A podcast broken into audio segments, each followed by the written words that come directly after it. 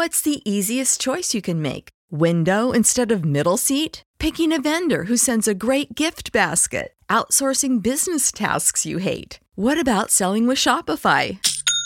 Whether you're selling a little or a lot, Shopify helps you do your thing, however you cha-ching. Shopify is the global commerce platform that helps you sell at every stage of your business. From the launch your online shop stage to the first real life store stage, all the way to the did we just hit a million orders stage. Shopify's there to help you grow. Whether you're selling scented soap or offering outdoor outfits, Shopify helps you sell. Wherever and whatever you're selling, Shopify's got you covered. Sign up for a $1 per month trial period at shopify.com slash try. Go to shopify.com slash try now to grow your business, no matter what stage you're in. Shopify.com slash try.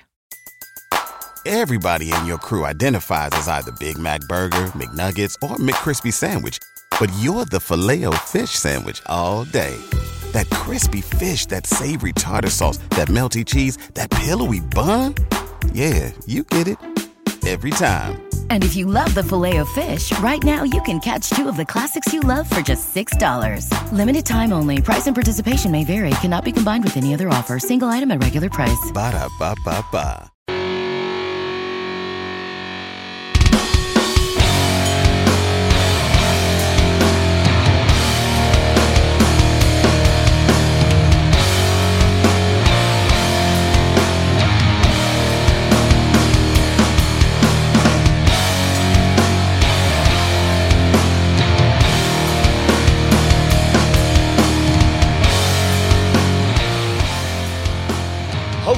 Welcome to another edition of Turned Out a Punk. I'm your host, Damian Abraham, and once again, I'm bringing you a conversation with someone who grew up listening to punk, may or may not still be involved in punk, but had their life changed by the genre in a major way. And today on the show, huge, one of the greatest to ever do it, Colin McFaull of the mighty, the unbelievably, the godly Cock Sparrer is on the show today.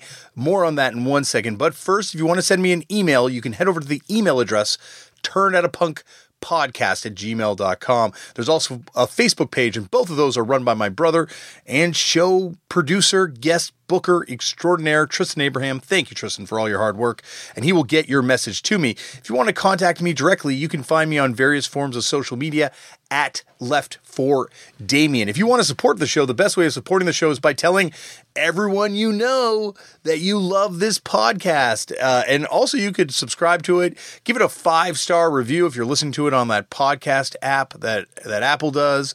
Otherwise, just tell tell all your friends. Let everyone know know that you enjoy this podcast, and we're out here doing it each and every week for your enjoyment, and they should check it out. And that's how that's how you grow these things. That's how you make it bigger, you know? Just just spread the word. Spread the word. Speaking of support, this thing would not be possible without the kind, loving support of the fine folks at Vans. Vans came aboard a few years ago and said, Damian, do what you do, just don't do it out of your own pocket anymore. And they came on board in support of this thing. And it's been amazing ever since. They let me book whoever I want to book, and I just keep doing what I do. So thank you, everyone at Vans, and check out all the amazing House of Vans events popping up all the time. There's there's been some in Philadelphia recently. There was an amazing run of them in Chicago, a legendary run of shows in New York or in Brooklyn, I should say. Um, more. There's just so many of these great parties and and you know and so many great more podcasts that they support. So thanks, Vans. Thank you so much for for doing it. You know, I, I really really appreciate it. And uh, speaking of appreciating, I got to appreciate all the amazing Patreon supporters that we have at the Turned Out a Punk Patreon. If you miss Footnotes, that's where Footnotes lives now.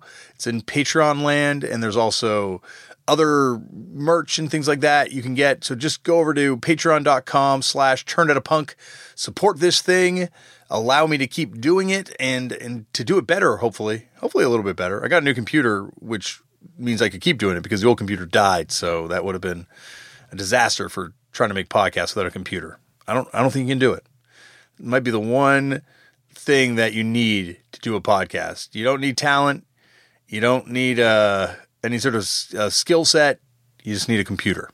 And so, thank you to the patrons for allowing me to have one of those. So, uh, and that's it. All right, on to today's show. Today on the show, huge guests, huge guests. A huge shout out to our friends at Mutiny PR. The homie Vanessa, she reached out and said, "Would you like Colin from Cock Sparrer on your podcast?" And Tristan was like, "Abso-friggin-lutely," and I was like, "Holy shit!"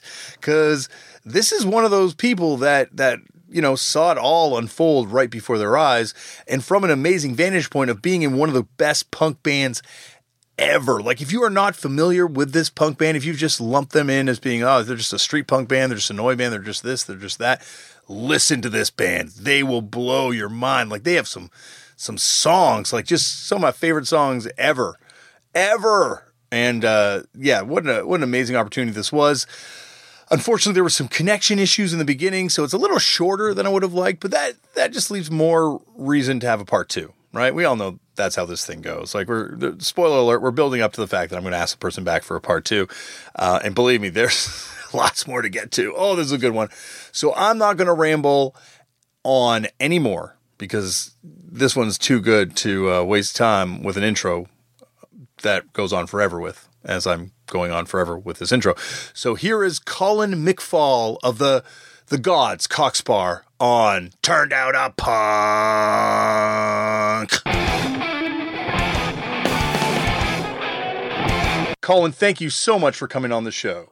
Damian, you're, you're most welcome. Most welcome. Well, as I was just relaying to you off air, you are a massive, massive influence on me, and your your journey and your band's journey, I think, is is sort of the the perfect journey to kind of you know document on this show. So uh, yeah, let's. I'm really excited, as you can hear.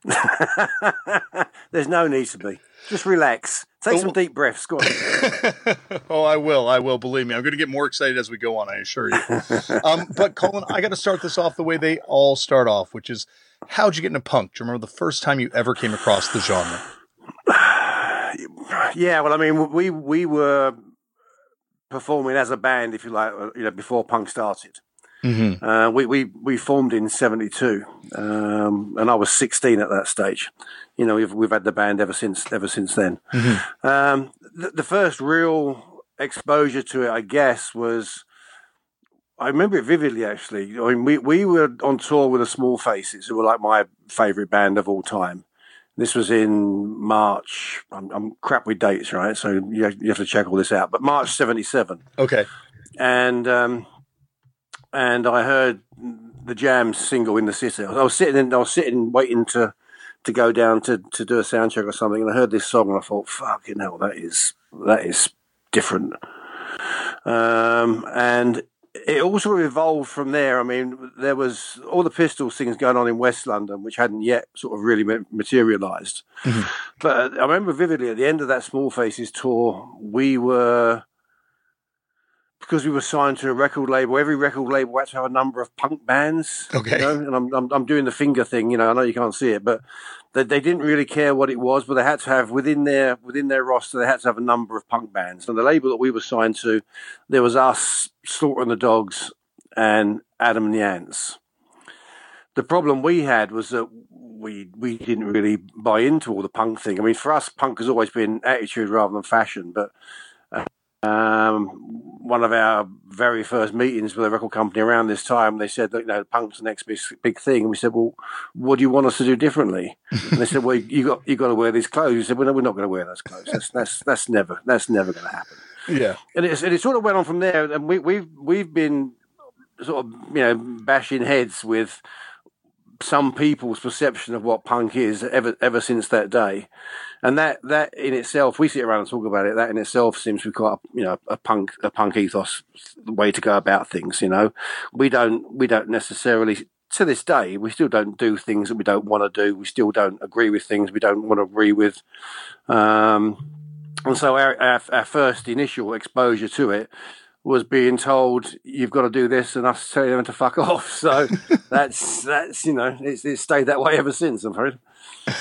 Well, yeah, and I think the other thing is, you know, your attitude is what informs Punk's attitude because, you know, like you're the band that kind of everyone follows in a lot of ways too. Like, you know, and this is the ethos that you kind of put forth, the fashion you kind of put forth, like even though the anti-fashion in this case, yeah. it, it really inspires, you know, bands going forward from there. But like, what inspired you know yourselves at you know obviously the age of 16 you're pretty young but at to start the band at that age it was a school thing, like like you know, like a lot of bands. Um, we wanted to get girls. That was the easiest way to do it, or so we thought. Never, we weren't particularly successful at it, mm-hmm. but um, it was uh, in the UK at the time. It was sort of early early seventies, seventy two. So it was it was T Rex, it was Slade, it was Bowie, it was all that glam rock stuff. Mm-hmm. Um, and that's the sort of stuff that we were playing at the time. That's that's um, that was our influences from sort of 70, 72 onwards.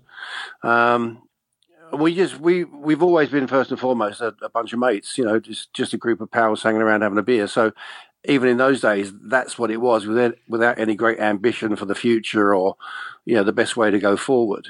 So we never we never really planned anything. We just we just we just tried to copy the songs that we saw on TV you know, and some of the styles of bands that we saw on TV, and and it wasn't very successful, to be honest. I mean, we, we we we weren't meant to be a glam rock band, as simple as that. Yeah. Although people do say that you can hear that influence in some of the songs, you know, from from particularly the early stuff, I guess, the early recordings.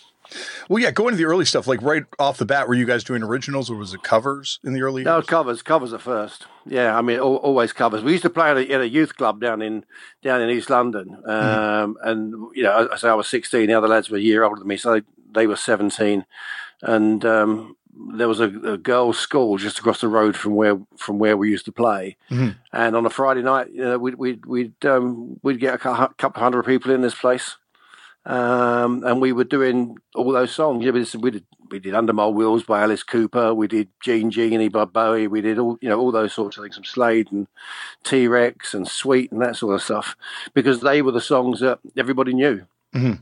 And it was only I don't know, probably a couple of years after that that um, that we started to write our own stuff. Didn't always do anything with it, to be honest. I mean, I was talking to somebody a couple of weeks back, and we were talking about shock troops, and Shock Troops just sort of rolled out, if you, if you can imagine. When we got an invitation to record the album back in whenever it was, 82 or something, all these songs had been pent up and held in. And it, it took us about, you know, a week to get the whole thing started and finished just because they, they'd been there from that, um, from that early time. So that's what I was going to ask. Like, is that early stuff that you guys are writing? Is that you know where the band would be sound wise? You know, a few years later. Say that again. Like those early songs that you're writing, those are the songs that would kind of make up the early stuff you guys were recording. Yeah, absolutely. Wow, absolutely. And and but I mean, you have you have to understand there are so many there's so many rubbish songs that no one's ever going to ever going to get to hear. You know, I mean, our, our sixth member of the band, Will, who's our, our road manager, is my oldest friend. You know, he said to me that I've got this reel to reel tape of one of the first rehearsals that you guys did. He said, and it's toe curling. He said it is. He said it is. It is. He said, and one of these days, if you don't treat me properly, I'm going to bring it out and I'm going to, you know, let let the world listen to it. So yeah, so some some of those songs were, were awful. You yeah, know, we, we used to we used to play at the Marquee Club in London. We used to have a friend who was the sort of the booker there, and um, he used to put us on any support slot he had that he hadn't filled already. And we used to support some some you know great bands of the day, mm-hmm. and and um, we used to just play this dross, you know, this really, this really cliched, horrible type stuff, you know. So it was all a, it was all a learning your trade, you know. It was all you know, rites of passage type thing. But uh, we got there in the end. What informed those early lyrics? Like, what was you know? Because like you know, you say you're the sound, you know, you can hear the glam kind of influence there, but the lyrics are decidedly not like Alice Cooper.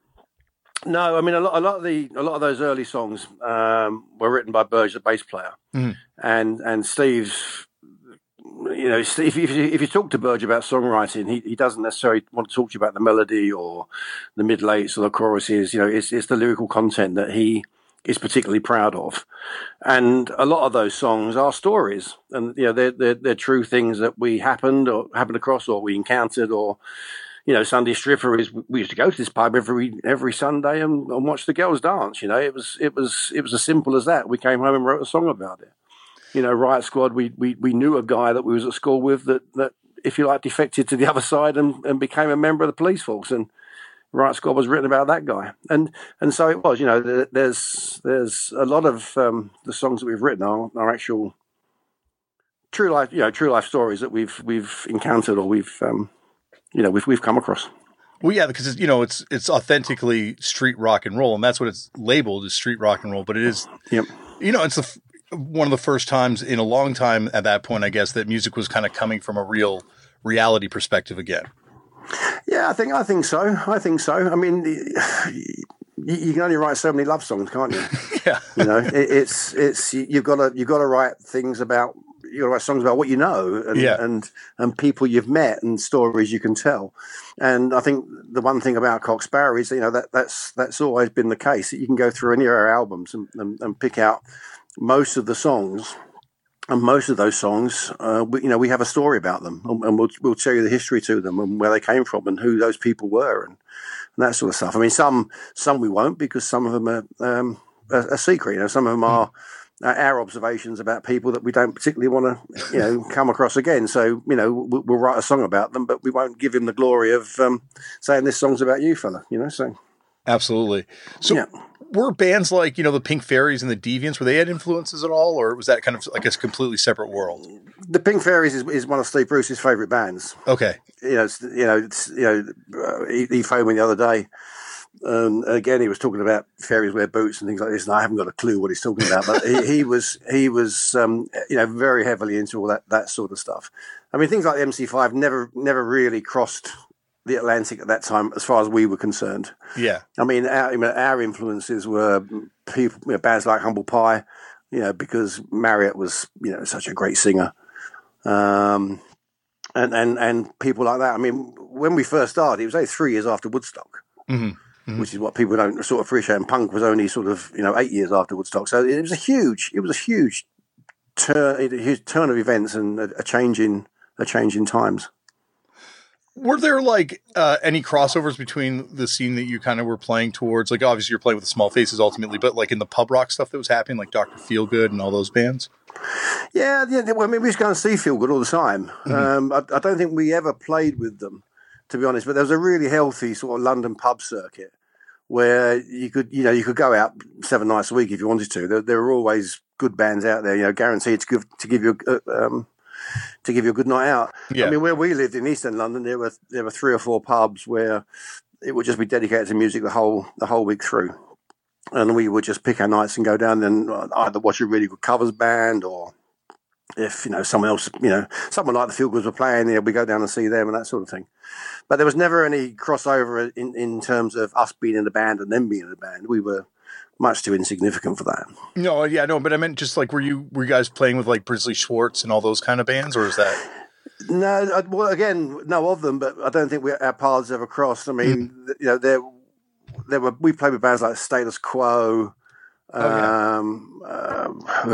I mean, this, is- this is some, some weird names, but again, where where we live, there was a there was a pub that put on bands every weekend, and we quite often get a call to go down there and, and, and open up open up the show for for that, that particular night. So you know, we played with Motorhead down there when Oh, they wow. first formed. Yeah. Yeah. Well, I mean, we played with you know Manfred Mann's Earth Band, and it didn't really matter who who it was a gig for us. It was like a paid rehearsal, Mhm. so it, it didn't really matter whether we were a fit for the main band or not, and Mm-hmm. it didn't really matter whether it was Motorhead or Manfred Mann. It was just like an opportunity for us to get out and play, and maybe make some make some new friends. You know. And what a way to kind of cut your chops as a live band is having. to Oh, ah, unbelievable! Yeah. Yeah, unbelievable, unbelievable. And, and we met some some guys, you know, doing that who influenced the way that we behave as well. Because we remember being treated really well by some of these bands, and we, we remember being treated really poorly by some of these bands, mm-hmm. and that has sort of um, influenced the way that we, you know, we now behave to, to other bands that are on the bill when we, when we play. You mm-hmm. know, we we try to give them as much help and assistance as we can if they need it, and if they want it. Um, but you know, we we met some right arseholes in our time. But it was just, as you say, it was just learning learning your trade. Yeah, like I'm always fascinated by kind of like that pre, you know, punk explosion, pre, you know, ultimately the new wave kind of thing that happens, like scene that there would have been in London. Like, was it mainly just sort of like sort of disparate pub scenes, kind of bands playing together, or did was did you feel part of any sort of larger band community at that time? We we certainly never felt part of any any community or anything at all. We we, we were al- almost by our own decision. Really, we were we were out on a limb. You know, a, a lot of this was happening in in West London.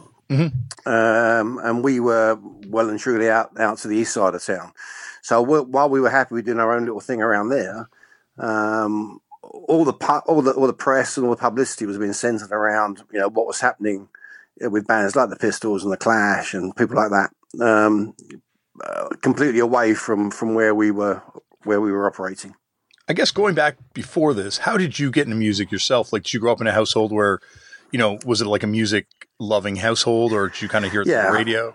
Yeah, no, I, I, have two two older brothers and, and an older sister, um, and you know my upbringing was listening to Tamla Motown and, and the early Stax stuff and, and Aretha Franklin and people like that. I mean, my my brother is just slightly older than me. He has the most fantastic Tamla seven inch vinyl collection because every every Friday he would when he got paid from work he would go out and buy the latest Tamla single that came out, and all Friday night we'd be subjected to listen, listen him play it on his Dansette with the arm off, you know, so it would just play on repeat all the time and time and time. So, you know, so by the end of the night, I knew every word to Ball of Confusion. You know, it, it was just one of it was just one of those things, you know.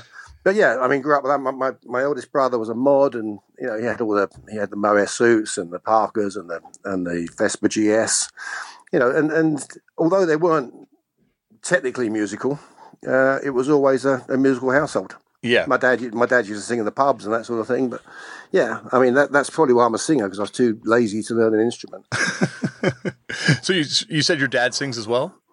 He did when he was alive, bless him. Yeah, yeah, he used, yeah, yeah, yeah. I mean, when I remember being a kid and being taken down to the sit outside the pub with a um, with a packet of chips and a and a, um, a lemonade, and you could hear him on the mic murdering some song inside. You know, so whatever whatever particular song that was, he was he was ruining that one. You know. Um, so where did you kind of go when you went to music yourself? Was it just through, you know, stuff you were hearing on the radio? Like why did you pick sort of the more glammy stuff that was happening at that time? really because that's that's that's the best of what was happening. I mean, you you Yeah. had you had you, you had that, that, that was almost it was almost accessible. You can, you could go and see. I mean, you had you had the bands like Led Zeppelin who were you know by far the biggest band of, of the time, and every time they rolled into town, you'd probably go and see them.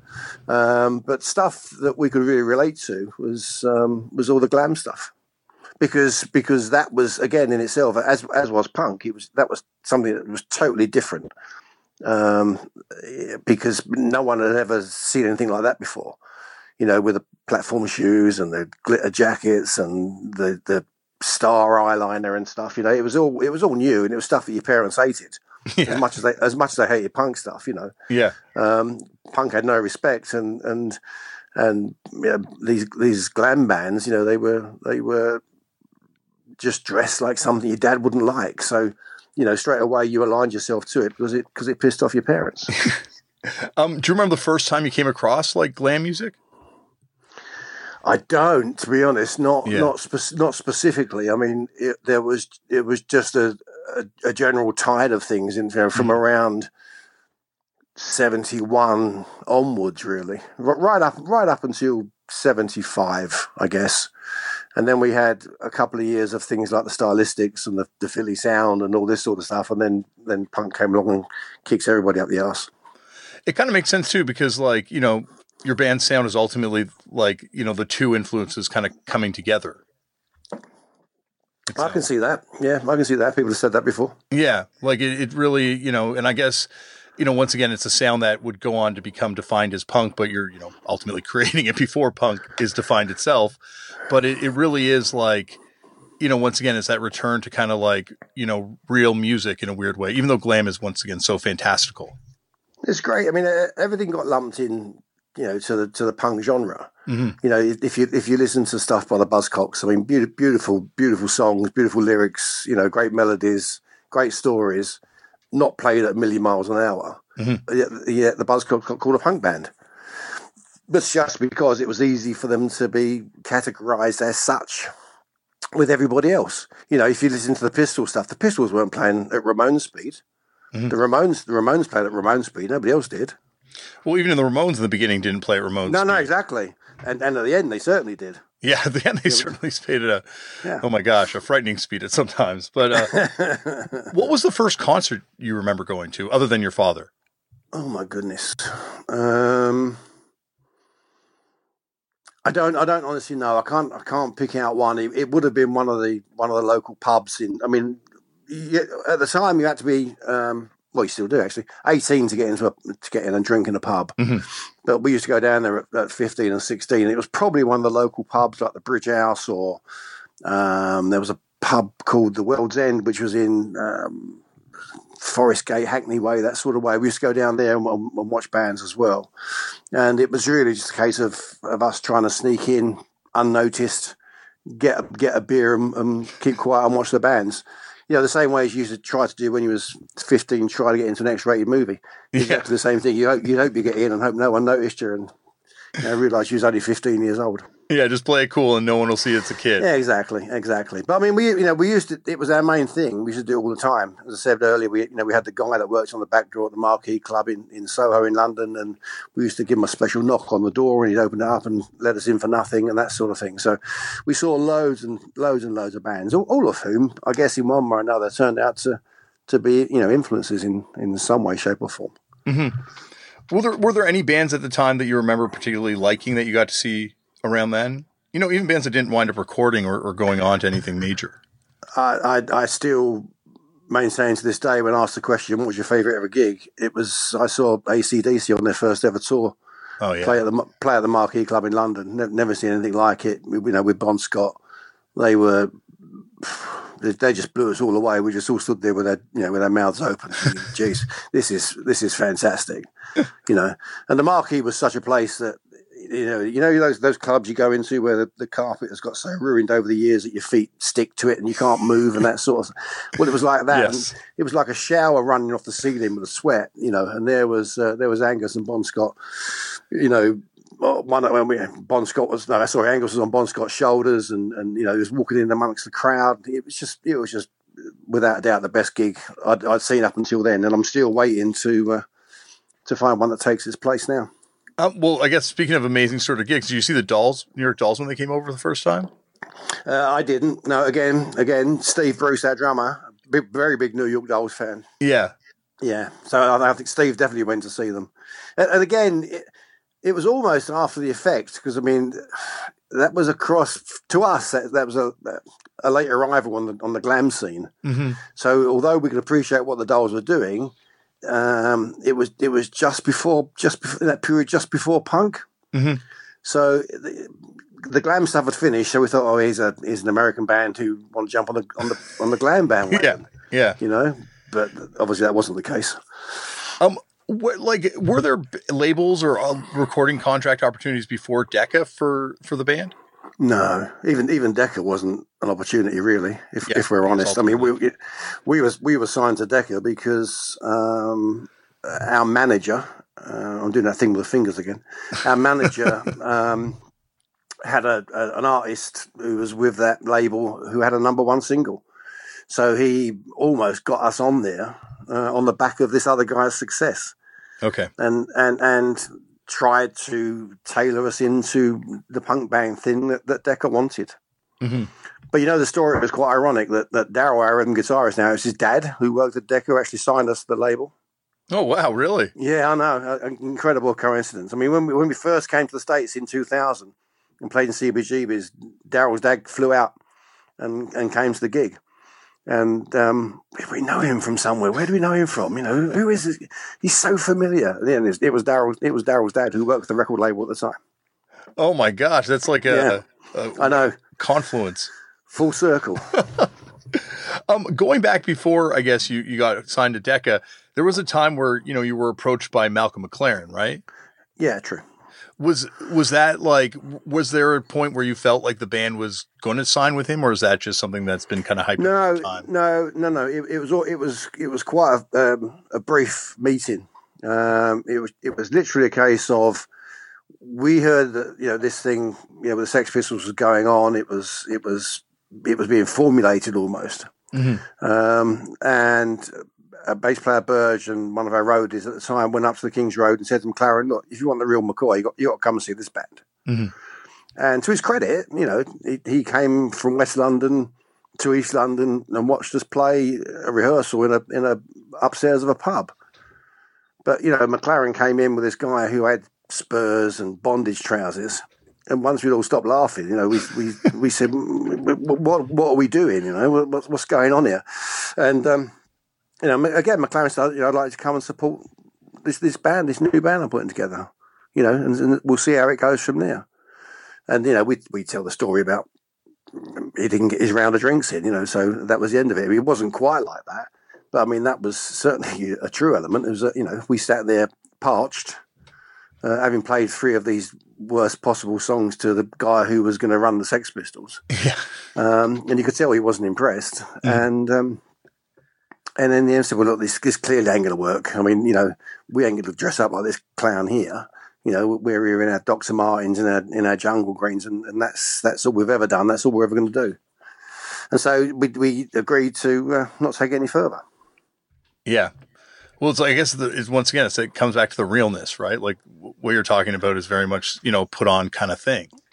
You know, you don't, you never, you never plan these things. And, you know, there are people who, who try to be awkward and try to be difficult. We were just so wrongly, if you like, self-centered that we didn't we didn't care about what anybody else thought.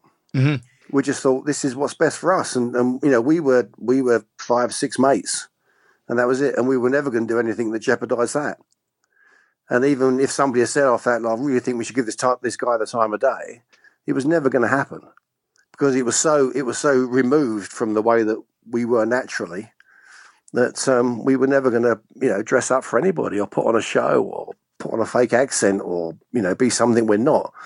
And it's something we've always tried to maintain even to this day. You know, if you come see Cock Sparrer now, it's it's we're the same people that we were all those years ago. Mm-hmm. Once again, though, I think it comes back to the songs, right? Like I think that's why your band does survive the test of time. Is because yeah, those, without a doubt. You know, what were the what were the big you know turning points you feel as a band songwriting? Like, what you are the songs that stand out well, you have to understand that for, when we recorded Shock Troops, which was in about mm, 82, mm-hmm. um, the story behind that is that we were given the money to record England Belongs to Me as a single. And we hadn't written England Belongs to Me. And and Steve Stephen Burgess got into this record company and goes, goes We've got this great song called England Belongs to Me. And the guy goes, Great, I love it. You know, write it and we'll, we'll, we'll record it and we'll give you some money for it. So they then had to go away and write the song. so they they sold the idea on the title alone. So then they had to go home and, and Burge wrote the song and went back in. The guy said, "Yeah, I like it. I'll record it. Here's X amount of money." And with that money, we recorded Shock Troops, um, unbeknownst to the record company. And um, we had all this in, in the in the you know in, in the bag, if you like. Mm-hmm. And the guy said, "Okay, I'd like I'd like to hear England now." And we said, "Yeah, there's England." And we've also got this 12 inch. And the guy went, well, when did you record that? We said, well, at the same time, because we, we did it in about a week or something. All of those songs on that album are songs that we play now because people can relate in some way to those songs or they mean something to them or they've influenced them in some way or they're just like to sing along with the catchy catchy hooks and choruses, I guess. Yeah. But I mean, that's it, it's it's all about it's all about the songs and and also I dare say our ability to still deliver those songs because we've always said when we when we can't do that anymore, that's that's when we'll stop. Mm-hmm. You know, people come, people want to come and hear those songs, but they want to come and hear those songs played well. And then if we can't do that anymore, then we won't do it. Simple as that. Well, I think it's also being authentic and being real. You know, like the, you know the band is, you know, like everyone I know that's worked with you, everyone I know that's played with you, you know, speaks, you know, about how, you know, it's still that band. You know, it's still like a real thing. It's not just a bunch of guys putting on an act, you know, for a paycheck. You know the way we do it. There's there's there's six of us. There's five in the band, and, and as I there's there's there's Will who takes care of our roadie and stuff and things like that. And and someone's paying for us to go somewhere in the world and sing some songs and put us in a hotel and us to have some fun and you know meet some new friends. You know that's fantastic. That's that's that's the best possible story you can tell. I mean, there's no airs and graces about us. You know, we, we say to people, the most awkward thing we've had to do recently, I'll, I'll tell you this, it's it's really weird, is like, you know, these signings you do? Yeah. Yeah. We, we did one at Riot Fest the other day, and it was, it was nice. I mean, the guy was great and, you know, made these brilliant posters and things like that. But it's so awkward for us Yeah. Because we were just going to say, well, look, I've got a case of beer here. Come, come and sit down and tell me how your day's been. You know, tell me about your family and this sort of stuff. And we're much, we would much rather do that than Mm-hmm. a great big long line of people saying "side next, side next. You know, we're just not into that really. That's, that's not us. So it's right. We are, we are the same people we've always been, and, and we will maintain that. And there've been many a times when someone has stepped out of line or one of us has got delusions above their station or whatever, and they've had a severe slapping down from the rest of us.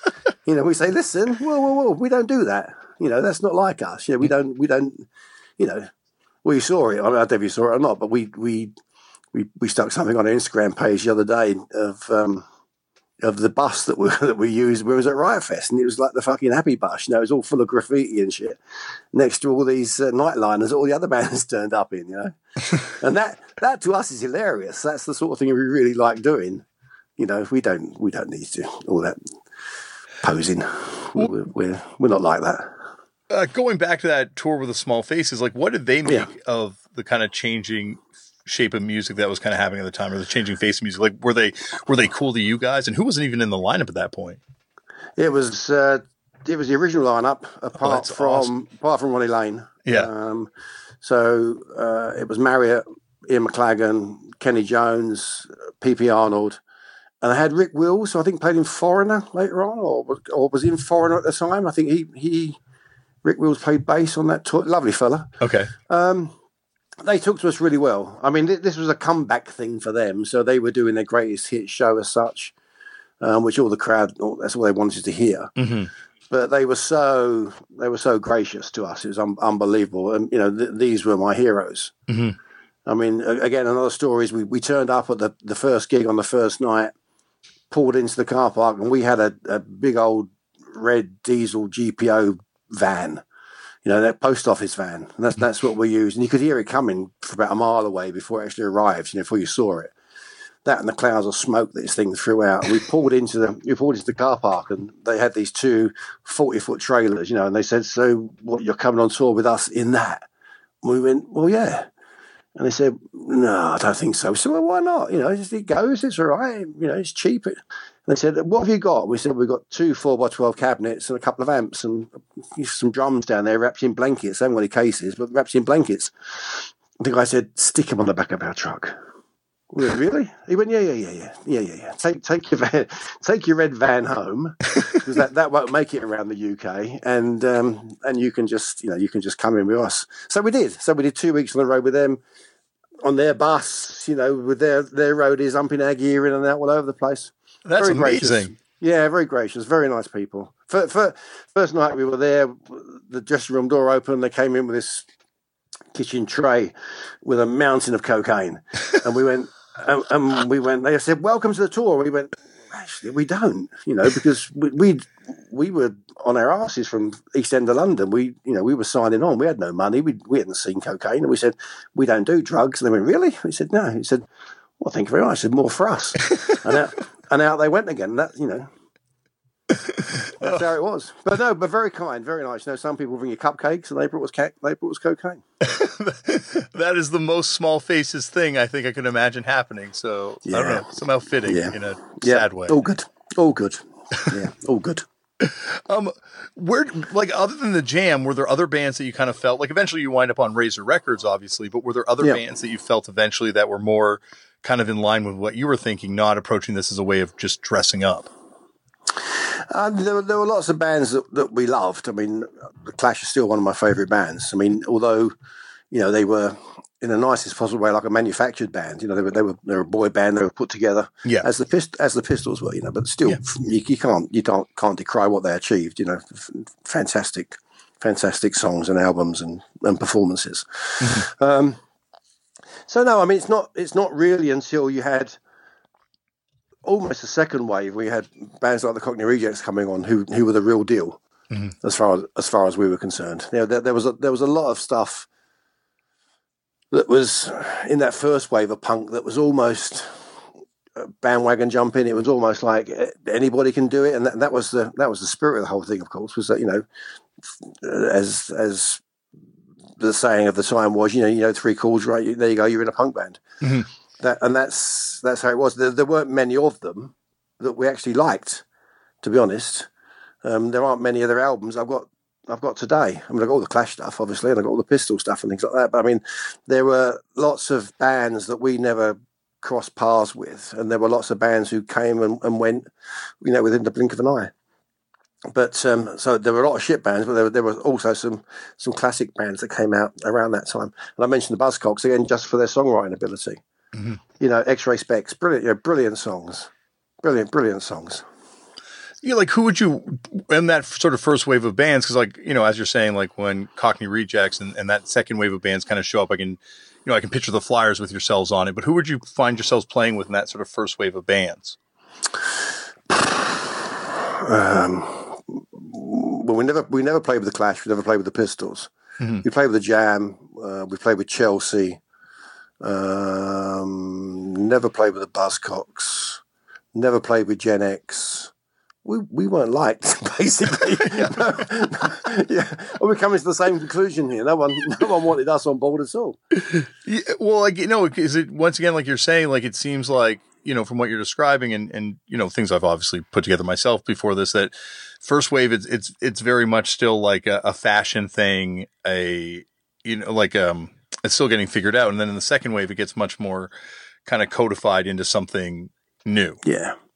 I mean, there, there, there, were there were bands that came out of that first uh, tranche, if you like, that, that, that went on to do great things, like like Siouxsie and the Banshees. You know, they they they they developed their own style. Yeah, you know, and, and were very successful. So they obviously had some legs. But there are a lot of bands that fell by the wayside. That just that were just faff and no substance. You know. Mm-hmm. Uh, did you ever play with the Desperate Bicycles? Just out of curiosity. No, okay. I don't think so. I don't think so. One of the more obscure bands, I guess, from that first wave of bands. Um, yeah, no, the name doesn't ring a bell. When you when you started touring out and going across, like when was the first time that uh, you got to Europe or mainland Europe, I should say? Uh, that would have been after the Astoria gig, which was in about '93, I think. You have to forgive me; I'm terrible with dates. The comeback 92, gig? Yeah, huh? The comeback. The comeback. Yeah, the Astoria one. Yeah. Oh wow. Yeah. Yeah, I mean, after, after I remember vividly, we we played that gig and um, we were sitting upstairs uh, having a having a quick beer and a sandwich. I remember talking to a guy called Arthur from the Lurkers, and he said, "You should go to Europe." And we said, "Well, why would you want to go to Europe? Who's going to know us in Europe? People don't know us in London, for fuck's sake, what?" And he said, "No, no, you should go to Europe. It's really good fun. It's a really great scene, etc., etc." So it just happened that um, we were approached by a small German label to to do an album mm-hmm. uh, which was guilty as charged, and um, we toured on the back of that. And uh, the, you know, it, it, was it was well an eye opener. It was fantastic. I mean, we did we did 14 dates in 16 days. I think we played about four or five bona fide clubs. The rest were sort of squats and someone's garden and school halls and things like that. But it was um, it was a brilliant experience. We still talk about it now. So real, real good, real good fun sorry, be, before you got back together, then did you have any sort of appreciation of kind of like the the kind of like cult around the band that had been kind of growing? No, we had no we had no idea. Oh wow! And, that, that, and that's the honest truth. We we we we were approached to do the Astoria gig, mm-hmm. and and we said, "Are you mad? well, why why would you want to do that?" He said, "Oh, I think people would be interested," and he said, "I'll, I'll pay you whatever was, wasn't it? 300 quid. And we went, well, okay, well, it'll be a story to tell our grandchildren or whatever, some later stage. But, you know, you're going to lose your money, my friend. And um, the Astoria gig was put on, and it was us and the Addicts and, and a few other bands as well. Splodge, I think, and um, Daryl's original band, I think the Elite, all the Elite played as well. Anyway, so it was the first experience ever of us turning up and people knowing the songs. Mm. And the one thing that we've tried to uh, engender since then really is, is, that people come along and join in and make it make it their party, make it their night. So, you know, there will be people leaving the shows who can't talk because their voices are hoarse, and that's the first time we experienced that. They knew every word to every song that we played, which was really helpful because we didn't know most of them. we sort of we sort of fluffed our way through it, and oh yeah, of course, there's the mid late there when the, when the crowd started singing it. But it was, but it was, you know, it was sold out, and, and we genuinely didn't expect that to happen. And that was a, a surprise. And because what happened in the you know in the meantime between us recording and releasing Shock Troops and that gig, we'd we'd played a few shows here and there, but it was all trouble and too much, and places were getting smashed up, and we thought someone's going to get hurt. So we decided, listen, this is just not worth it. I looked around my group of friends and said, look, I don't want to, I don't want to play a show where you're going to get bottled or glassed or whatever. So, you know what? We don't need this. And I think it was during that period of time that um, shock troops grew into this sort of cult thing. Mm-hmm. If, if, if you can, you know, and, and, people knew the songs. And so I think when it was announced that Cock Sparrer were going to play again at the Astoria, they, they came from all over the world. It was a very, it was a very hum, you know, very humbling experience, you know. No, it's funny. I was just talking to a friend of mine right now, and I was telling him I was going to be talking to you, and he was like, "Tell him I was at the comeback show," and he was. He's not just lying. I, I, promise, he was there. 15,000 15, people were at the exactly. comeback show. Apparently, exactly. In fact, we, we, we were so poorly rehearsed that the, the afternoon of that show because Steve Bruce, our drummer, had a, had a pub at the time in London, which and it was about a couple of miles away from the Astoria. So we said, oh, "We still don't know these bloody songs." So we said, "Okay, what we'll do is we'll we'll go down the pub and, and we'll rehearse them lunchtime." The pub's quiet. There's no one around because the word got out and there were like two or three hundred people waiting for us to do this thing. Now, if you talk to anybody now, yeah, I was at the pub. No, you couldn't have been at the pub because that makes 5,000 people in the pub on a Sunday lunchtime. That's never going to Yeah, I was there. I was definitely there. So, well, he did so not claim to be at the pub. I, I so he's not, he's not making that bold of a claim. But he was at, he was at the Astoria, though, right? He was claiming he was at the Astoria with the guy from sweet. Bitscore Records, no less. So, no, uh, really, a small world indeed. Yeah, yeah, there you go. There you go. Um, so what what exactly do you think changed in '92 that made it so different from like you know '83? Like what what had changed that allowed shows to kind of happen? Like had why the violence subsided? Do you think? I think everybody got a little bit older, mm-hmm. and I think I think people had perhaps different responsibilities, and it, it wasn't the thing they had to do every week. Mm-hmm. Um, there, there was a period where you know punk shows were quite unhealthy. You know they, they there, there would there would be violence and and as well as all the the spitting and stuff that was you know just horrible. and um, I think what happened in the in the you know in the meantime was just that um, people grew up somewhat. Mm-hmm. I mean, you, you, still saw it occasionally. I mean, you still we still had rows. We still put our guitars down and jumped off stage on more than one occasion. But you know, it, it was nowhere like it was um, that first time round. Uh, coming back, you know, in, in 92 and then ultimately kind of when you came back, uh, like, you know, does it surprise you kind of the impact the band has had? Like, you know, like there's, there's bands that sound very much influenced by yourselves today. And like you'd, I think you'd have no problem finding a scene to fit in with these days. Um, yeah, I mean, we, we, we find it all quite not embarrassing. Embarrassing is the wrong word. We find it all quite humbling, really, and mm-hmm. and we never we never lose sight of the fact of of who we are. So we we still pinch ourselves on on more than one occasion. You know, you you'll find yourself doing something, and you think, is it really me here doing this? You know, playing playing to all these people, and this, you know, you you you play to you know fifteen thousand people somewhere in a field, and you think, they've come to see us, you know. Yeah. And then then you feel a level of responsibility, and then that makes you even more anxious, and you know you, you want to make it right and things like this. But we've never we've never taken that for granted, you know, and, and we've never we've never turned up and and gone through the motions. That's that's not the way we do things. You know, we are we are you know totally dedicated to making it as best a possible show as we can, mm-hmm. and we want we want to you know make the songs the ones songs that people want to hear we've we've we've tried to change the set so many times and bring songs back into the set that we maybe we haven't played for a while. But the reason they're not in the set is because they don't go down well. They're not as well liked, you know. Yeah. So it's like a catch twenty two. Remember one occasion we we we always start with Riot Squad. And you know, as, as, soon as the intro finishes and Mickey starts playing Riot Squad, you know, the place goes up and the beer flies and we're off. You know, it's another party night. Mm-hmm. One, one night we, we decided, no, we'll change it. We'll, we'll start with something else. And there was this guy who had turned up, had seen us lots of times, and was there with his girlfriend, and he was boasting to her about uh, how well he knows us and things like this. And he said, "I'll tell you one thing: they'll start with Riot Squad, dinner this." And of course, we didn't. And we started with Running Riot or something. and she said, "Oh, I thought you knew this band," you know. And he he came and found us afterwards and said, "You bastards, you know, you you probably let me down here because, you know, I was telling her, you know, I knew everything about you, but." So you can't win. You cannot win. You can So if you you know if you try and change it for the right reasons, and then you can upset somebody. So You're going to start a domestic squabble. yeah, exactly, exactly, exactly. Well, given that the band, you know, like, you know, you've been around for so many different waves of whatever this music is, like be it Yeah. glam, be it punk, be it oi, like where do you define Cock Sparrer? I, I, I never do. I never. I, I try not to. Mm-hmm. I mean, I think I think the thing that that the genre, if you like, that I think best summed us up was sort of street punk. Mhm. I never I never really got the oi thing too much because that that tended to get a little bit um, sidetracked by other issues. Yeah. Um, punk punk is punk to me. Punk is a is a is an ethos. It's not it's not about necessarily about the music or about the clothes. It's about a state of mind to me. And you know anybody can get up and do it, and they're more more than welcome to do so. And you haven't got to be brilliant. You've just got to be you know dedicated to what you do.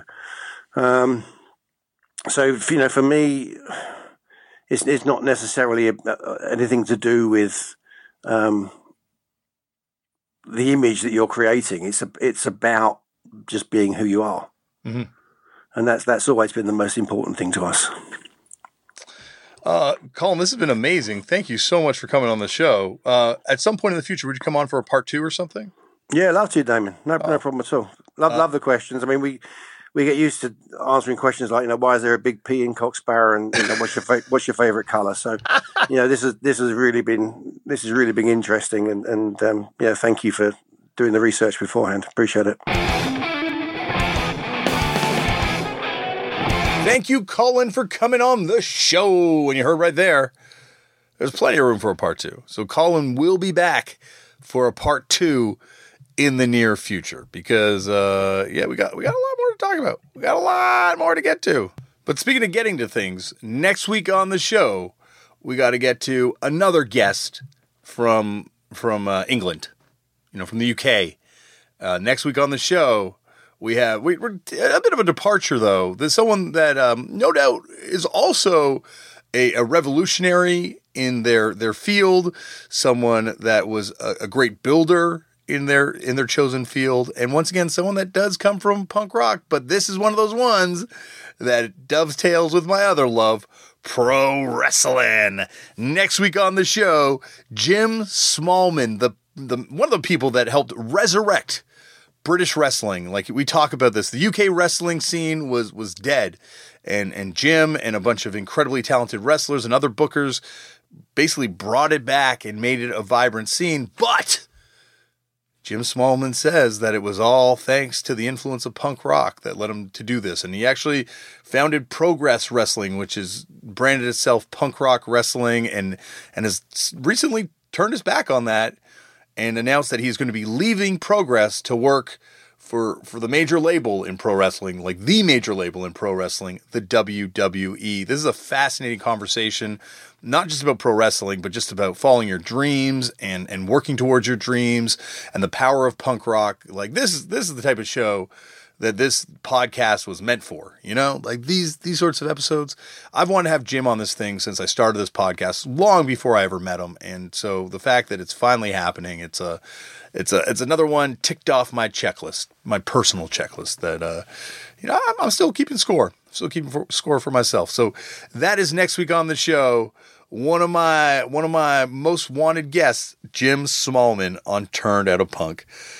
Well, that's it, everyone. Thank you very much for listening. Go out there and sign your organ donor cards. Tell all your friends about this podcast.